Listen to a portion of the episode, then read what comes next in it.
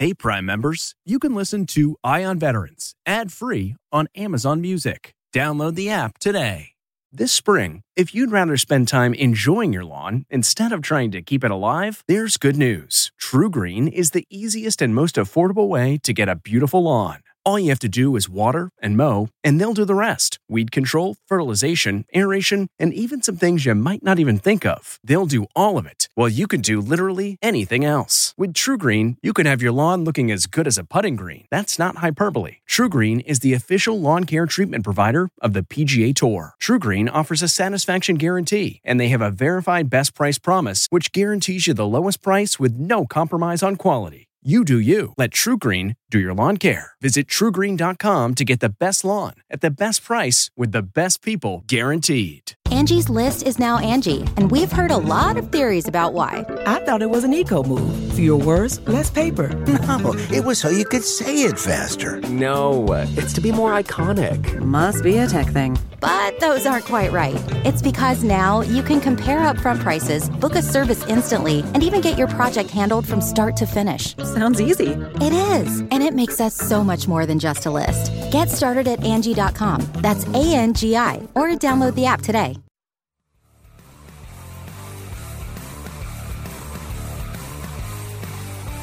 There are nearly 20 million military vets in the U.S., and each week we focus on their stories. This is CBS Eye on Veterans. Welcome back to CBS Eye on Veterans, reporting for ConnectingVets.com. I'm Navy veteran Phil Briggs. And for the rest of the show, we're going to talk with one of the only veterans in America who was a close advisor to President Trump, starting in the early days of his candidacy and lasting all the way through his final days in office. Though anytime we talk about a president, and policy, or Congress at all, it's easy to consider this segment a political conversation. But at its core, this is a conversation between two vets, just talking about what it was like to be inside the most powerful office in American government during one of the most tumultuous eras in our history. Today, I'm honored to talk to the distinguished retired Army Lieutenant General Keith Kellogg and discuss his new book, War by Other Means A General Inside the Trump White House. Now, let me start with just getting through the Cliff Note versions of his bio. Retired Army Lieutenant General Keith Kellogg has dedicated his life to national service with tours in Vietnam, in Panama, Iraq, as well as commanding the 82nd Airborne Division all the way Kellogg advised Donald Trump during the 2016 campaign and worked as chief of staff to the National Security Council, as well as national security advisor to Vice President Pence. General Kellogg, welcome to CBS Eye on Veterans. Ah, thanks for having me. I do appreciate it, sir. I was diving into this because this is one of those books that looks behind the curtain and you really take us far behind the curtain into those opening days, weeks, months, even starting on the campaign trail. But what I liked is rather than just being another political tell all, you're a veteran and you come to it with that veteran perspective that I know we share, even though we were on different ends of the ranking structure. Um, the opening of the book talks about your early days as a junior officer. And I got to be honest, as a former enlisted sailor who only rose to E4, I didn't always know what to think of the academy types. And frankly, you know, the relative peacetime I served in didn't give me the best perspective to understand all that the officers were going through. But uh, you open the book after finishing ROTC in college and you report to the Screaming Eagles of the 101st Airborne. And I loved how you included the exchange with the senior enlisted leader after you called him sir. Explain just a little bit about coming up through uh, the ranks of 101st and what it means when you call like a chief or, uh, you know, uh, sergeant major, sir.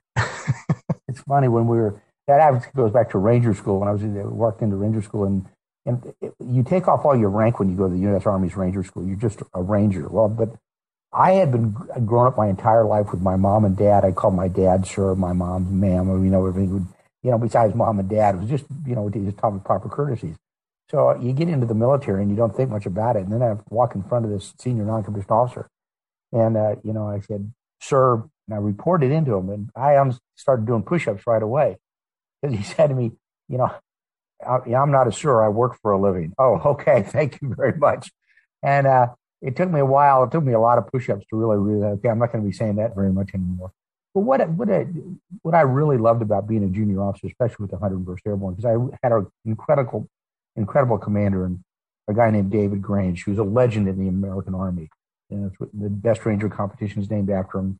Uh, it's really about loyalty and service to nation and the importance of having that personal connection with young men and women. But that personal connection you have to establish with them because I would always, I thought about it early on that, you know, America's parents give the leaders of the military their most precious possession, their, their children. And they, they, they give them to you sight unseen. And they, they, all they ask is you take care of them. That's all. Just take care of them the best you can. And I think sometimes official, senior officers, even junior officers don't think about that. But I took that to heart. I said, you know, I've got to give them everything I've got and I've got to take care of them. And I know that I'm going to lose something. I know something's going to happen, something bad's going to happen.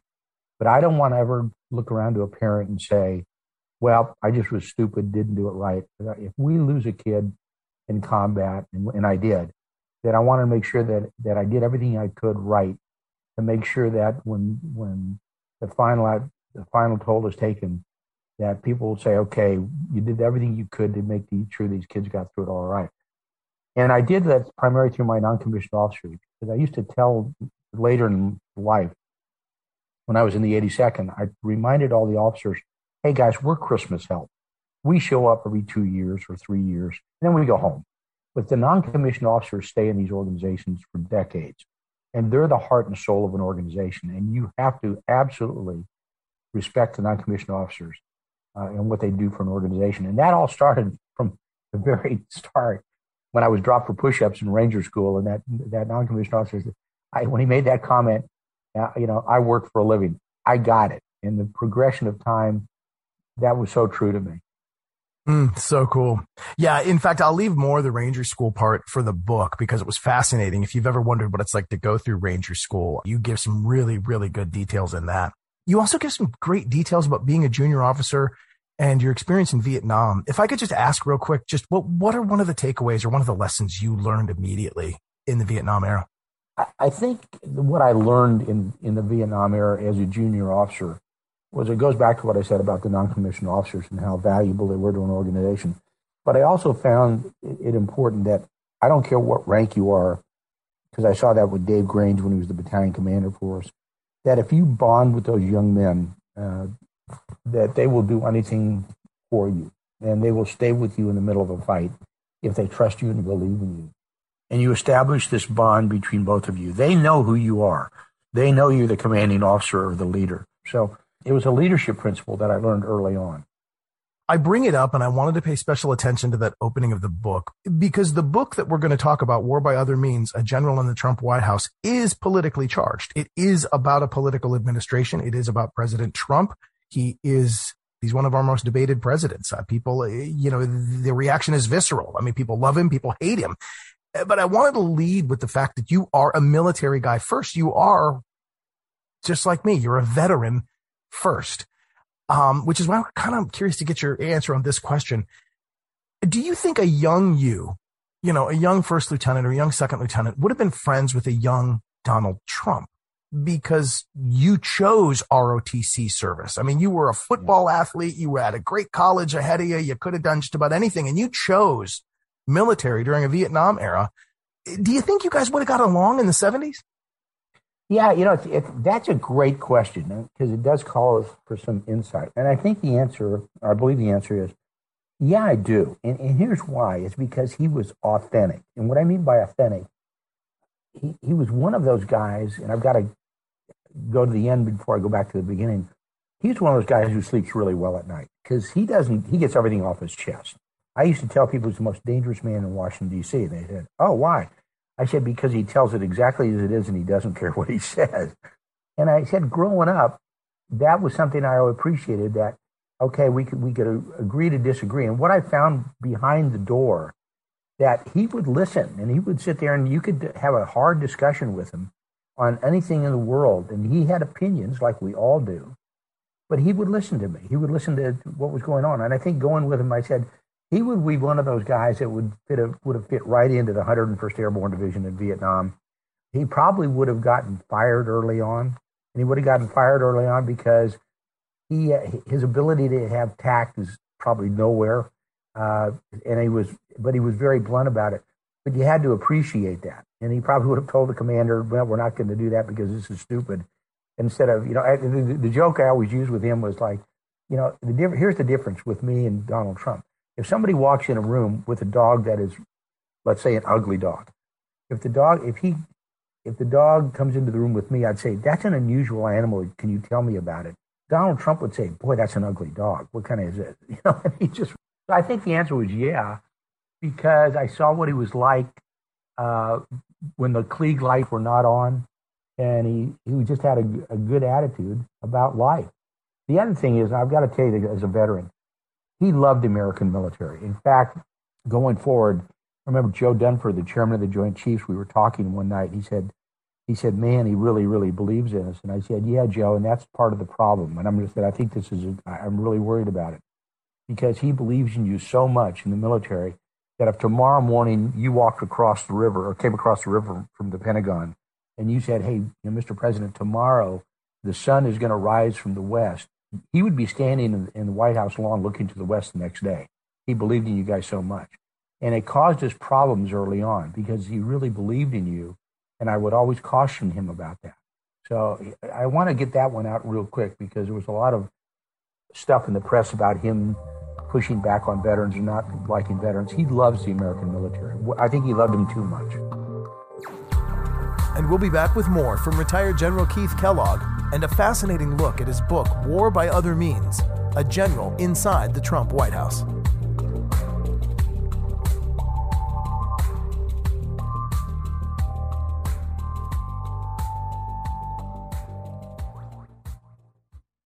So I want to get that one out real quick because there was a lot of stuff in the press about him pushing back on veterans and not liking veterans. He loves the American military. I think he loved them too much.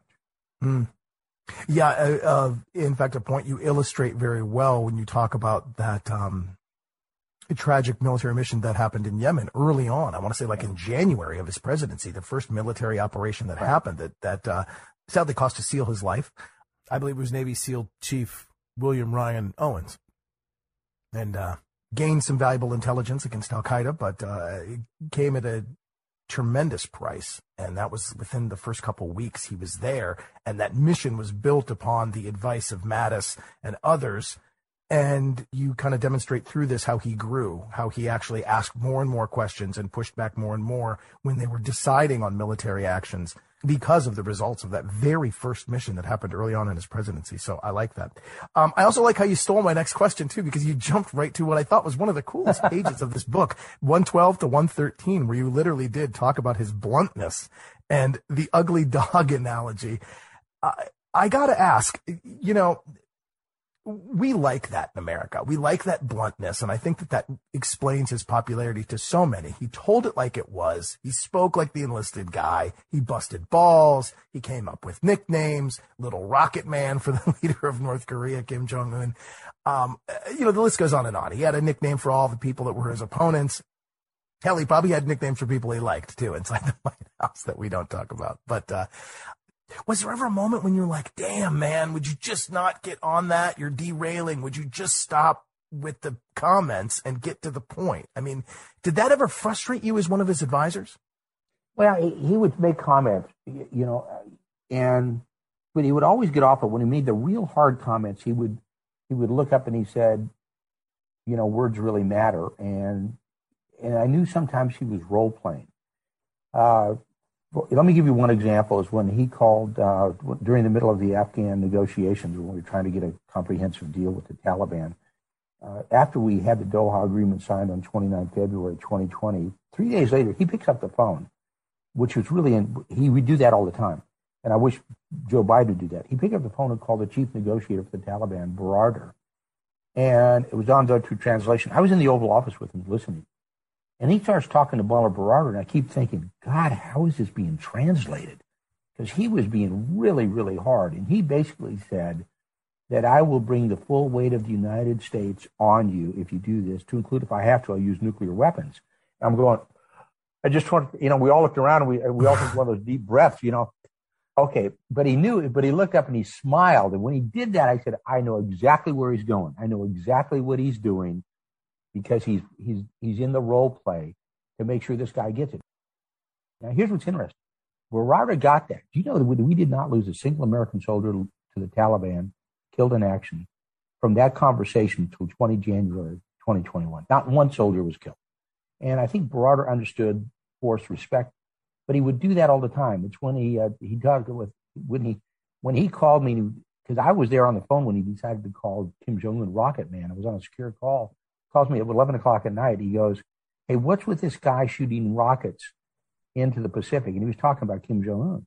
Yeah. And I go, and I thought to myself, okay, he said, you know, you know, Rocket Man. And I'm thinking Elton John song.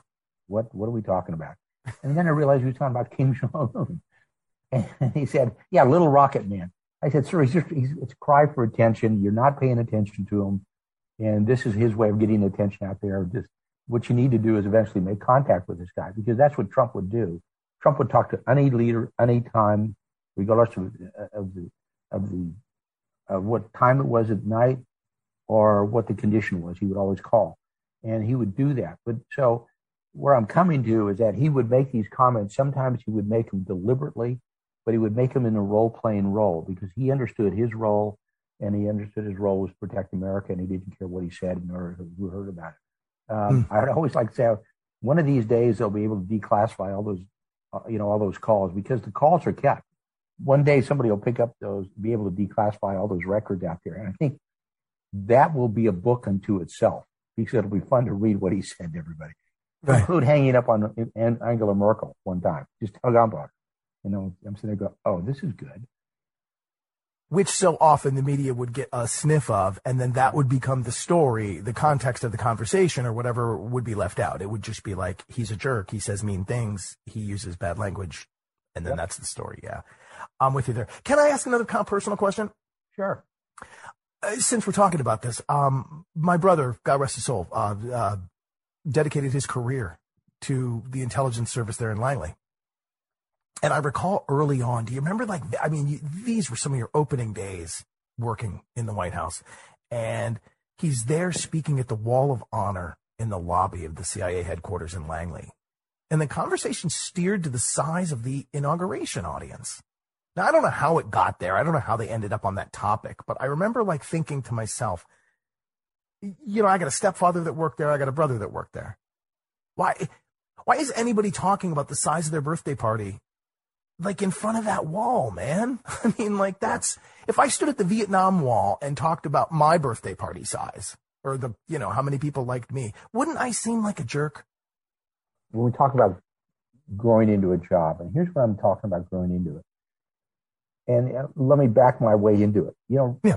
John Trump spent a grand total of 17 days in Washington, D.C., and never spent the night here before he became president of the United States. Never was part of the Washington establishment. When we were talking about, and this is the reason why I'm going to have to back into it because you, you get some appreciation on this. When we were talking about filling positions in the government, the CIA came up.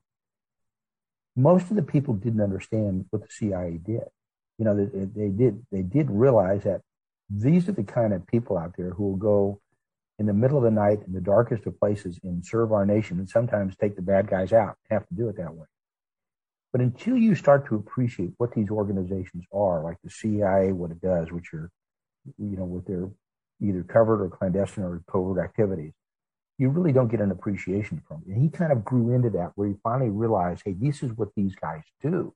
It's one of those, oh, and so, so you take it and going, okay, you go to a place out there right after the inauguration and people are still banging you pretty hard about that. You're not really thinking about the moment of where you're at and the place that you're at until later on you realize, oh, that's pretty sacred. A good example, it's a, it's a corollary, it's a parallel.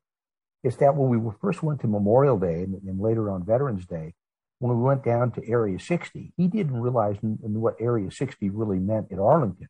And I explained to him, sir, the reason why that's kind of sacred ground, as all of Arlington is, is that's where a vast majority of those killed in Afghanistan and Iraq are buried. And it's, and it's a huge amount of people. And it's one of those, oh, oh, oh, now I get it. I kind of understand it.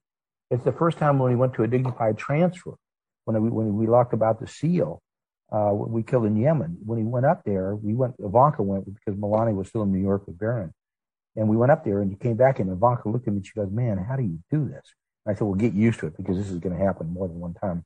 out there, but you don't understand the, the location the gravity. So here's where I'm coming from. Now close the circle on. Sometimes you don't understand the significance of a place, an organization, or what it is until you grow into it. And that's because if you haven't ever done it, the eye opening starts. You can't just talk about it. It's once you start living it and living about in the intelligence community, then you understand, oh, I get it now. And that's why it's important the president grows into his position. And the president, President Trump, grew into it. Mm. He started off as a rookie. You know, you don't expect a rookie coming out of Class A baseball to be able to hit, you know, Max Scherzer, you know, from the Dodgers and Washington Nationals right away. You grow into it. You know, a couple years down, yeah. So where I'm, what I'm telling you is like, I think that was part of his growth.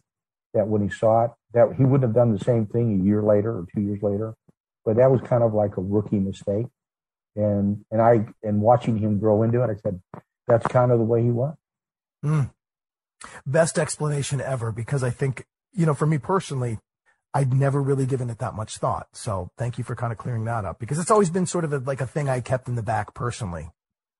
All right, uh, some other great explanations in this uh, book. Just so many great looks behind the curtain. I want to dive a little bit deeper into um, uh, the details about the development of Trump's Afghanistan plan and the catastrophic mishandling, say, of Biden's exit strategy. It is apparent to me from the very beginning of this book. I mean, literally, I want to say the first time you see President Trump and you guys are having a meeting in the Roosevelt room, I believe. You're talking about an Afghanistan withdrawal strategy. Yet we don't sign the Doha agreement until the ninth inning of the game before mm-hmm. his term is almost done. Mm-hmm. How come we didn't slowly draw down and start pulling all of that armament and all those up armored vehicles and all that ammo and all those weapons and all that personnel and intelligence and valuable assets through Bagram earlier than the last innings of the game? I mean, you know what I'm saying? Well, again, remember what I said earlier about he trusted the military, and the military kept telling him, you know, we're going to get through this. Give me another day. Give me another pint of blood. Give me another dollar. And he believed in the military. And I was one banging on just the opposite side of it because early on, before he became president, he said, we've got to get out of Afghanistan. And the reason he said it, because his instincts were 100% right. Because we were so focused, and this is what I believe, and of course I relayed this to him as an advisor to him, look, and as we are so fixated on the Middle East, we are so fixated on Afghanistan, we are not paying attention to our flanks. We're not paying attention to the Russians and the growing existential threat in China. And and you know, giving a good example, and then I'll come right back to this is, you know, both of those nations have hypersonic missiles. We don't. We're still in R and D. Why are why is that? Because our focus was so much on the Middle East, and we didn't figure on the future of warfare. So the, the, military kept pushing back on it. And, and there was a lot of times when I kept saying, you know, sir, don't go there. And finally he got, that's when he got rid of, you know, some of his advisors because they were slow rolling them. And it took us a while to finally get together with the Taliban. And when we didn't get any traction with the Taliban until we got Barar out of jail. We're the ones who got the chief negotiator out of a Pakistani jail when Trump picked up the phone and asked Khan, the prime minister of Pakistan, to release this guy because we said this is the right guy to negotiate. He was one of the original founders of the Taliban. He, he actually wanted to negotiate before we captured him, and we got him captured and put in Pakistan jail. But we can work with this guy. And it took us that long because nobody wanted to do it. You know, I, you know, he Trump wanted to bring everybody to Camp David. And I mean, that was one of those things like, holy mackerel. And I said, wait a second, guys, come on. That's exactly what you know, Carter did with Menachem Begin and Sadat, you know, and fed him, you know, cold pizza and warm beer up at Camp David for 12 days till they came up with the Camp David Accords. And this is something that, that should be done. But it was just because everybody kept pushing back. So he was fighting against the institution. And it took us almost two years before we could do it because every advisor came in and didn't recommend it. Look, that's one of the reasons why I've said on accountability I would not, we need to have accountability in Afghanistan, how we got to where we're at. But anybody who was a senior officer who served in Afghanistan at three star level and higher should not ever be called to discuss Afghanistan because they're the ones who brought us there. Uh, and nobody wanted to get out. And it became, as the president said, he asked, he answered his own question. He said, Why is it so hard for us to get out of Afghanistan? And then he answered, it's habit. So he, he asked the question and had the answer. I said, yeah, you're right. Because everybody's put their careers of 20 years on a, in Afghanistan. That's where they made their bones. And nobody wants to admit it was wrong. And, and instead of focusing on the left flank or right flank, the Chinese or the Russians. Uh, and it just was institutional, you know, sabotage from within the, the, Pentagon, within the State Department, within a lot of organizations out there. They just didn't want to do it. You know, Biden made the right call about getting out. It's how he got out, which was terrible. But I think he had it right. It was just we were pushing back against instincts of a lot of people out there because a lot of people were wrong and they'll never want to admit it. I don't care if it was Dave Petraeus. I don't care if it was H.R. McMaster. I don't care if it was Jim Mattis. I don't care who was out there, but a lot of people uh, pushed pushed uh, us towards a, a never-ending war. You know, and we'd still be there if we hadn't come up with some type of plan to get out, or if Biden hadn't made the call to do it. Uh, we, would still be in Afghanistan. Uh, and I, these were probably the hardest discussions I had with H.R. McMaster was on Afghanistan because we were diametrically opposed and he was a national security advisor, and I was advising the president, and uh, and you had Mattis and everybody else uh, basically pushing back against us uh, on trying to get out. I've always wanted to know this. After World War II, we maintained presence in Germany, and to mm-hmm. this day, we've had that presence since the defeat of the Nazis why is it we shouldn't have had a similar presence in Afghanistan to hold back that Taliban philosophical wave from breaking over the country and thus pushing any sense of freedom that civilians wanted, uh, you know, down? Why didn't we create a UN base there? That would it have just become a target or was it financial? No, we could have done it. Part of it, there's a two. That's a two-part answer because it's a great question, and I've been asked that question more than one time is first of all, when we came up with the plan, it was a conditions based plan. We were going to leave forces in place, and we are going to, and we told the Taliban, look, there's a limit where we're going to be. We're going to be 2,500 U.S. troops, 3,000 paramilitary supported by the CIA. We're going to keep Bagram, keep air support. We're going to be there until a, a government of national reconciliation is in place. So we're going to be there for a while to do that. We knew that. The second thing is when people talk about Japan and Germany after World War II, remember they, they were homogeneous countries you know, East Germans were the same as West Germans to a degree. They both were Germanic. They spoke basically the same language. The same with, with Japan, when we put it together, was homogeneous. Even the Koreans are homogeneous. When you look at Afghanistan, it's tribal. The Pashtun with the Taliban, 46% of the country. But you also have the Tajiks out there that are part of the country out there. And you have a whole range of different tribes. So the country is a tribal country. And I would remind everybody, look, Afghanistan picked up the moniker, the graveyard of empires, because of a lot of because of its history from Alexander the Great in 326 BC. Nobody's been able to tame it. Even Condoleezza Rice, when we went in on after 9/11, she she made a comment, and it's a public comment she made when she went in there when when she saw that we were going in uh, to Afghanistan. She set up at Camp David. Oh my God, it's the graveyard of empires. And she was exactly right. And we were, we just became another part of the graveyard. The, the Russians tried it, the British tried it, Alexander the Great tried it. And it, because it's a tribal country and we, we should have, we could have put a handle on it, but we shouldn't have stayed there as long as we stayed there in nation build because you can't build that nation. It's not going to, you're not going to build it. Uh, and it's entirely different than, than the countries we fought with in World War II or fought against in World War II. Mm. And these were all concepts that you think Trump fully was able to absorb, get his head around, and was acting in the best interest of the United States, not just trying to do whatever the military told him to do. Yeah, I, I and we because we talked about it during the campaign in 2015, 16. We'd sit on Trump Force One, like there was about four of us, five of us, and we'd sit and we'd just talk. And we would sit across the table. Uh, by the way, truly eating McDonald's hamburgers. That's true. Um, as we flew, um, that was one of those truisms and we would just sit and talk and we we kind of he would bounce stuff across the table and he was very socratic even in meetings uh, in the situation with when senior leaders what i mean by socratic he would go around the room and he would ask people their opinions and if he if you came up with an opinion that was counter to his belief he would press you on it and i saw a lot of people fold they would say well okay mr president but also the people who were always successful with president trump were those who were willing to stand up and say, no, I think you're wrong, Mr. President. And here's why. And he would, and he would ask everybody in the room. The first time we were in the situation room and was on Afghanistan, he went around the room. I'll never forget this. There was a young woman sitting just two, two chairs to my left. And he said to her, what's your opinion on this? She said, Mr. President, I'm just a note taker. He goes, if you're in this room, you've got an opinion.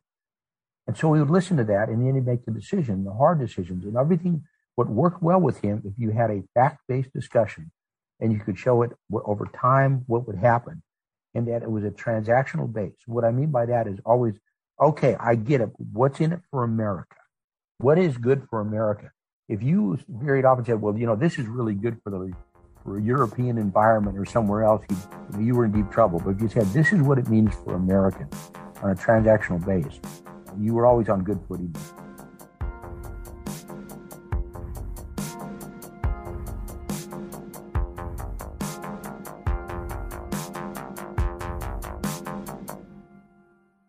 I want to talk and switch gears to COVID now. Uh, just share with me something I'll learn from this book about Trump's response to COVID, the administration's plan, and maybe how you saw it from inside. Yeah, because when it first started, um, we walked into the president. It was me, Matt Pottinger, and Robert O'Brien walked in one day and we were talking to him.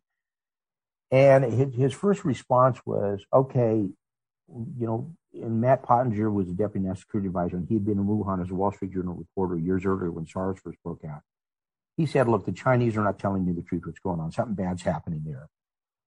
And and we think it's uh, it's coming out of the lab, the Wuhan Institute of Virology, the BSL Biosafety Level 4 lab, the only one they had in the area. And, you know, remember they quarantined the city of Wuhan, which is four times the size of London. They built hospitals overnight. Uh, they forcibly moved people into those hospitals out there. So he said something's happening there. We think is an inadvertent release. Of course, we were immediately called racist and xenophobic when we did it. But he said, okay, we've got to figure out how to combat this. And so initially, when we started trying to contain it, we said, okay, you know, we do certain things, and then you know, like the travel ban that was coming out of China. Then we realized, and we were listening to the doctors at the time. We had seven of them. He finally said, "Look, the only way he Trump saying the only way we're going to get out of this is give us a vaccine," and he was right.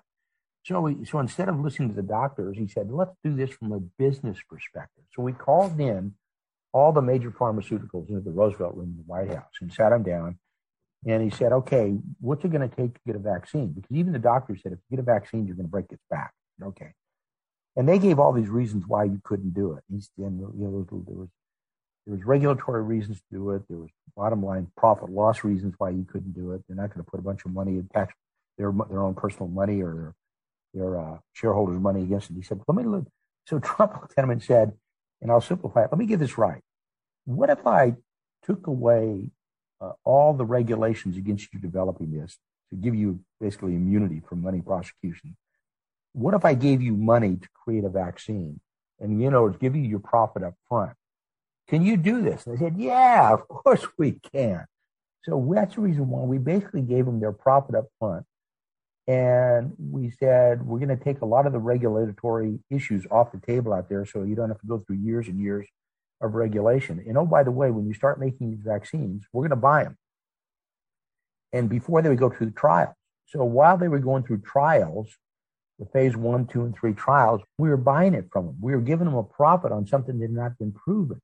And the reason we did that is because once it got through all the trials, if it got through it successfully, and there were six different candidates at the time going through the trials, we would have those vaccines ready to go the minute the EUA emergency use authorization was given. So the stuff would be out there right away. Instead of doing it sequentially, taking a year, two, three, four years to do it, we would do it simultaneously. And that's the reason why we were able to develop not one, not two, but three vaccines through American ingenuity in an unheard of time. And no vaccine has ever been created and distributed to the, pop- to the population in under four or five years. Never been done before. And we got three of them out there. And mm. he did it because he used business sense. He looked at the doctors and he said, You do the clinical trials like you're supposed to. You got the medical side of it. But the manufacturing side, the development side, we're going to let them develop it on their own. And we're going to pay them to do it, even though this we may be throwing good money after bad. Because he asked me one time, Well, what happens if we don't, if this doesn't work? I said, well, that means we just throw the vials away and it, does, it doesn't work. He said, well, okay, well, how much money is that? Nah, two or three hundred million dollars. He looked at me like I was nuts. And I said, look, you, you bought into this. And this is the way we're going to break its back. And we did break its back by developing all these vaccines. And we went up two different vectors. Uh, the, the mRNA was the newest one. But we had six different candidates going at one time trying to develop these vaccines. We came down to three at the end of it out there. But that was all because he sat in there and said, let's do something totally different. Let's break the model. And he put together Warp Speed with Slaoui as the guy running it who had been working vaccines. And he looked at, he brought in an Army general, four star General Gus Perna out of AMC and said, you know, Gus, your job is in the military is distribution. Slaoui will make the vaccines, create it. You do the distribution. So when people say you didn't have doctors involved, baloney. We had plenty of doctors involved. We did follow the science. And we actually put the military in charge of distribution. And, and Gus Perna put it together a wonderful plan that has been in, enhanced by the Biden administration, but they didn't create that. That was created under the Trump administration. So one of these days when warp speed is written about and the, the, when history judges it, you will find that I think warp speed was one of the great advantages that came to the United States. No other nation did it. Having heard that the way that process comes together, it, it makes me wonder now though, with this call for boosters, um, I realize the science shows that, you know, maybe the, the efficacy of the mRNA wanes and the antibody levels go down after so many weeks and months after your initial couple jabs. But then they're calling for the necessity for a third booster. Is any of the calls for boosters some of those corporations wanting to go back to the buffet table and get a second and third helping of that profit up front that Trump delivered when they were first trying to make the vaccines? No, I think what's happened, look, this was, we have never faced a virus. We've never had one like this before. So it, we were learning as we were going along. And, you know, even, you know, you know, Tony Fauci, who, trust me, really aggravated me a lot of times he forgot what federalism is all about and the role of the states out there. And he, he appointed direct stuff immediately from the issue. And I said, that's not how states work. In fact, Mike Pence, because he was running the task force, former governor of Indiana, kind of knew it. This is how we need to get it done. But no, it's partially because we didn't know what we didn't know. And it was a constant learning process. And my frustration with the mass, with the major media is they didn't really accept that. They said, oh no, this is bad. It's a Trump vaccine, you know, it's a Trump, either Trump vaccine or Trump virus said, no, we're learning every day as we go along. And the reason we had to learn as we go along because the Chinese were not forthcoming. To this day, they've not been forthcoming about that virus that came out of Wuhan. And we're pretty sure now, most people agree that it probably was an inadvertent release, not deliberate, but an inadvertent release that came out of that lab. So they know all the genomes. They know what's happening. We've never been able to get in there. We've nobody's ever talked to us about it. And the Chinese haven't. So we don't know exactly how it started. But I think part of that is there, there's been always a mutation. You know, all viruses mutate. Uh, and I think we just are accepting the fact, okay, it's sort of like the flu virus. Maybe this is one of those that's going to be like a flu virus. And you're constantly going to have to take it maybe once a year, twice a year, whatever it's going to take to get a booster shot out there. And the mRNA is a, is a brand new one. We've never had a vaccine based off RM, mRNA at all. So this is all new as well. And so we're kind of still, we're not totally in daylight. We're kind of in twilight uh, as we're coming through this, but it's, it's a great learning process we're going through. We saw that early on. We told the president that. I said, look, sir, once we get the vaccine, it's a breakthrough, but we don't know what's going to happen a month down, two months, or three or four months down line. And we're just going to be aware of it. But, uh, but a lot of it's been so, my concern, it's been so politicized. The, the whole process about the vaccine and the distribution to include both political, you know, when you look at, you know, when Kamala Harris, when I was at the debate in Salt Lake City with the vice president, when she said she wasn't going to take a Trump vaccine, I nearly threw something at the television set. If the public health professionals, if Dr. Fauci, if the doctors tell us that we should take it, I'll be the first in line to take it. Absolutely. But if Donald Trump tells us I should ta- that we should take it, I'm not taking it. I said it's not a Trump vaccine. I said it's being developed by the medical community it's something we put a lot of money in. It happens to be out of this administration, but it's a, it, it's based off science. And when when she made that comment, she probably turned off a lot of people by taking the vaccine. She's part of the problem because of that. So I think uh, you know to, to close that circle is I think no, I think we're just continuing to learn. We're not there yet. It's only been a couple years, but I think most people are now starting to kind of kind of live with it and just have to deal with it. And hopefully, we'll finally get to the bottom of it and we'll totally eradicate it. But I don't think so because it's a virus, and I think those viruses just live forever. Yeah, I made a comment. I hate to say this. I remember even with the vice president early on, and I made a comment, and to this day, I'm kicking myself. And I said, you know, Mr. Vice President, sometimes bugs win. And I was being kind of joking. God, I wish I'd never said that.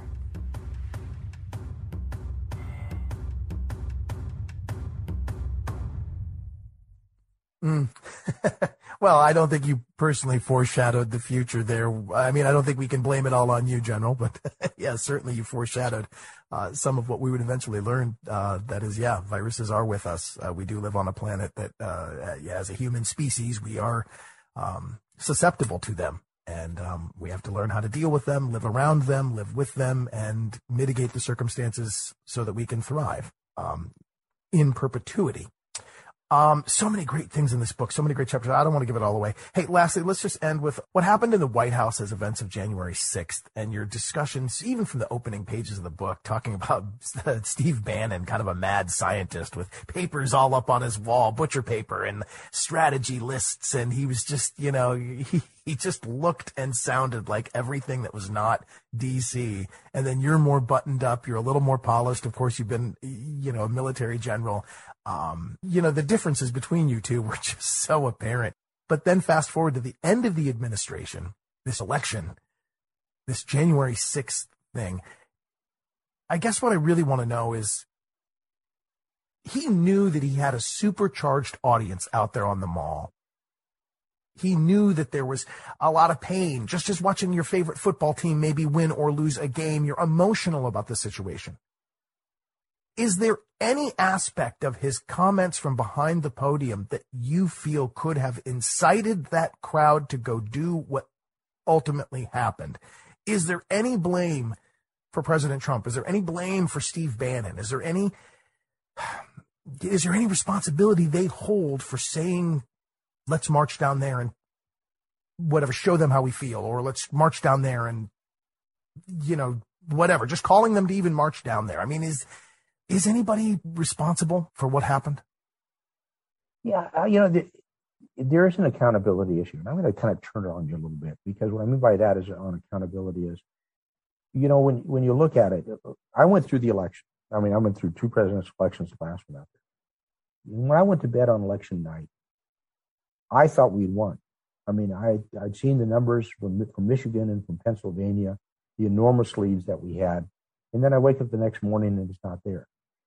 And where I'm coming from is I said to my to a lot of people, where did those things come from? And nobody can give me straight answers on accountability. And the trouble is when you get an election, that the time for response is almost zero because once those numbers are decided and AP announces they did a few days later that Joe Biden won the presidency, nobody can go back and do the forensics on that. And it was an unusual election in that regard. So there's a lot of people pent up frustration of saying, wait, how can we be so far ahead? And then in, in the middle of the night, it wasn't done. All those elections, those elections, that election turned in Michigan, Wisconsin, Pennsylvania.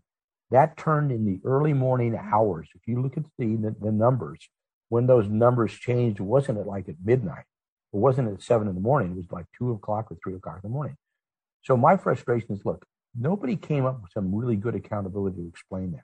So fast forward now to 6 January when I when I came into the White House that morning, I saw the crowds forming, and most, in fact, all of them were jovial. They were happy. They were waving to me.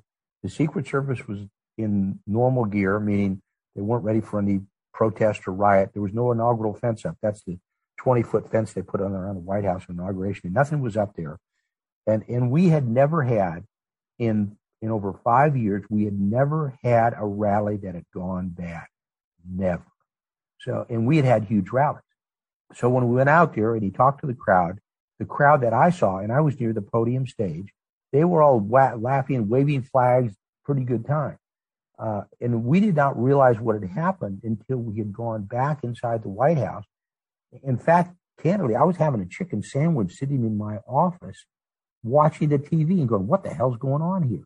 And because we had no idea, the president was his normal self. He He'd, he'd spoke no differently than he had in other times before, being very, very blunt about it, uh, going there. And it was allowed people to get their frustrations out.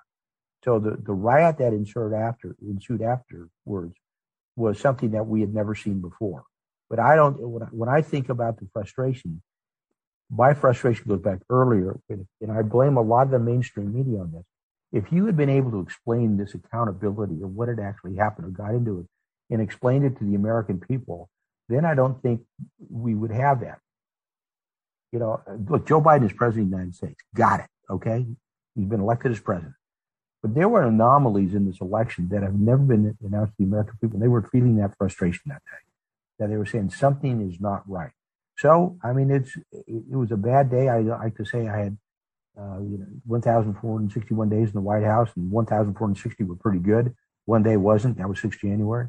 It didn't go well. It, it was unfortunate, but at the same time, it wasn't an insurrection. I think it was a, a, a mob had gone bad, a riot ensued, uh, and they didn't have ability to control it. Look, nobody's been charged for sedition, and no weapons have ever been found.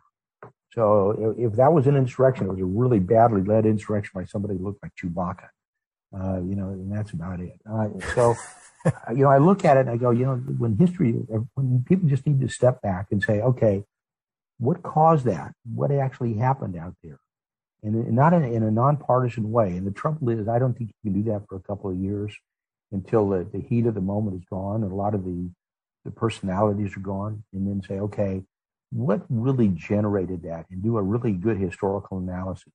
Because there's a real schism out there and there's a real fracture. And I'm one of those saying, look, statistically, there's some real anomalies. I just want to know how we got to where we're at. How did we get to 6 January? How did we get to that election and, and eliminate the frustrations? I mean, uh, you know, Joe Biden won more electoral votes, won more votes than any other president in history, but so did so did Donald Trump. So you say to yourself, okay, how did we get there? And, and that analysis has not been done. And I'm just hoping some historian, not a politician, some historian sits down and writes the story of that. I don't really fascinating. Forget, you're right about Steve Bannon. I mean, when he used to put those things on early on in the administration, when he put them on the wall of his office, I kept thinking, I don't think people are going to like him scotch taping stuff to the walls here. just and you know just the general look too. I mean, he was disheveled looking. His hair is a mess. He just he just looked like everything you don't want in politics, or frankly, you know, in the principal's office or in your leader's office. He just looked like a mad scientist, which I think the words you used.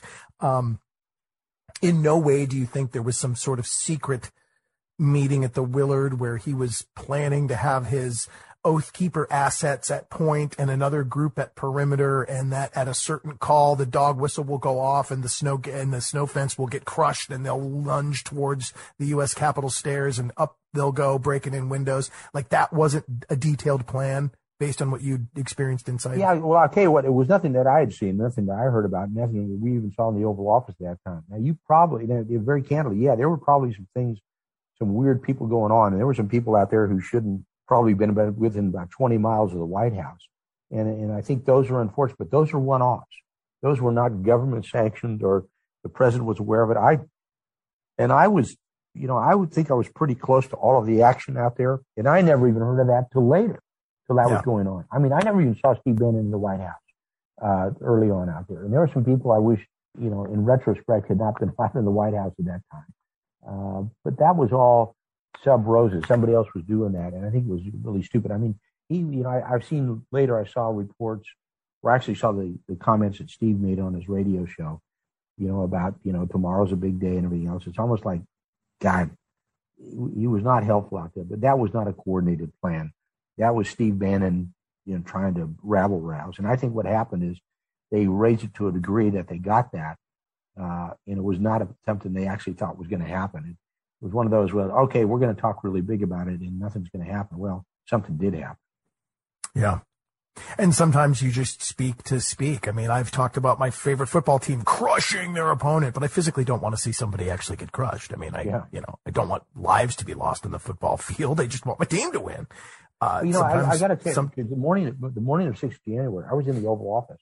We went through the president's speech line by line by line. I was there with him and we went through it. And I saw nothing in that speech was that was inflammatory. Nothing.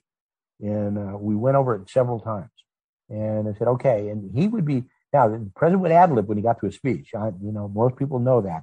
You know, Yeah. we wrote a 40 minute speech. It ended up being 60 minutes and 20 minutes were ad lib. In fact, I got the first time we ever gave a speech, the, the teleprompter guy started trying to find him and I said, stop. He said, he'll come back to you. He's ad libbing. Don't worry about it. You know, stay on that line. He'll eventually come back and do it. So he would ad lib, but for the most part, the speech that was written, not for the most part, for all of it, that speech was a normal speech. Uh, it was nothing was inflammatory. I had it in my hand, was reading it as he was reading it, and then, and then you know, then it went south later on in the day.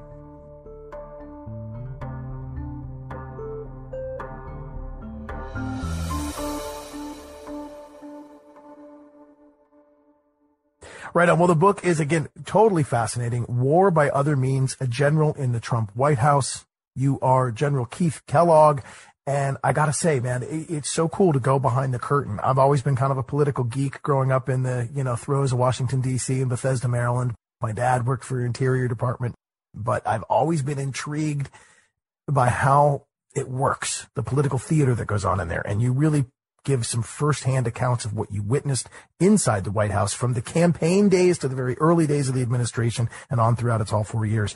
Um, just plain fascinating, sir. I, I, I really do mean that. Uh, if I can ask to wrap today, um, war by other means. What did you mean by that as the title of the book? Yeah, well, you know, it goes back to um, to Clausewitz, who was the great Prussian theoretical military guy that kind of said, you know, when he made the comment that war is just politics by by other means, and I, said, you know, I kind of reversed it. That politics is basically war by other means, and it really is here in Washington D.C. It's you know, politics is is a is a fight. I don't care if it's a fight over budget, it's a fight over ideas, it's a fight over uh, you know, influence. So it's a war, and it's a war by other means, and that's what I mean is the political side of it. So I took what Clausewitz said and kind of put it, turned it on its head. All right. Well, we'll add that to your list of accomplishments there. You are uh, not only a national security advisor, not only a former general, but uh, now you're like a philosopher. Um, Yeah. add that to the list of titles. Uh, general Keith Kellogg, War by Other Means, a general in the Trump White House. Absolute pleasure to read. Buy it everywhere you get books. And uh, yeah, come back. I look forward to talking to you about uh, just everything in the world. I'd love to have you come back on the show. You invite, I'll be here. Outstanding, General. Thank you for your time.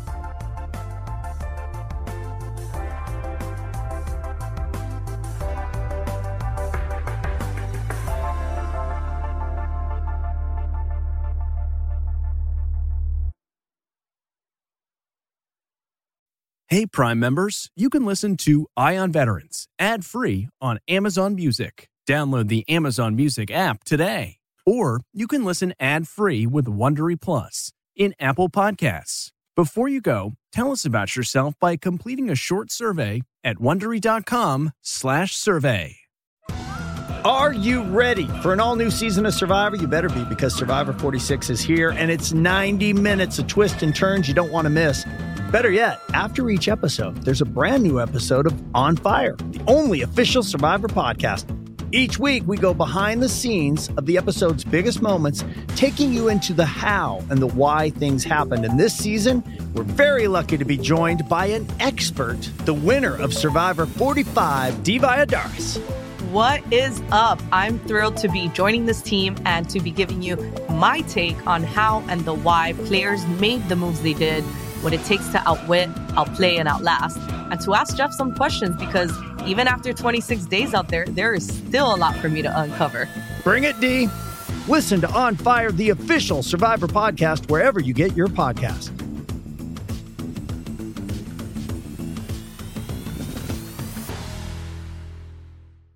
A story of betrayal you would struggle to believe if it wasn't true. Listen to Blood is Thicker The Hargan Family Killings wherever you get your podcasts.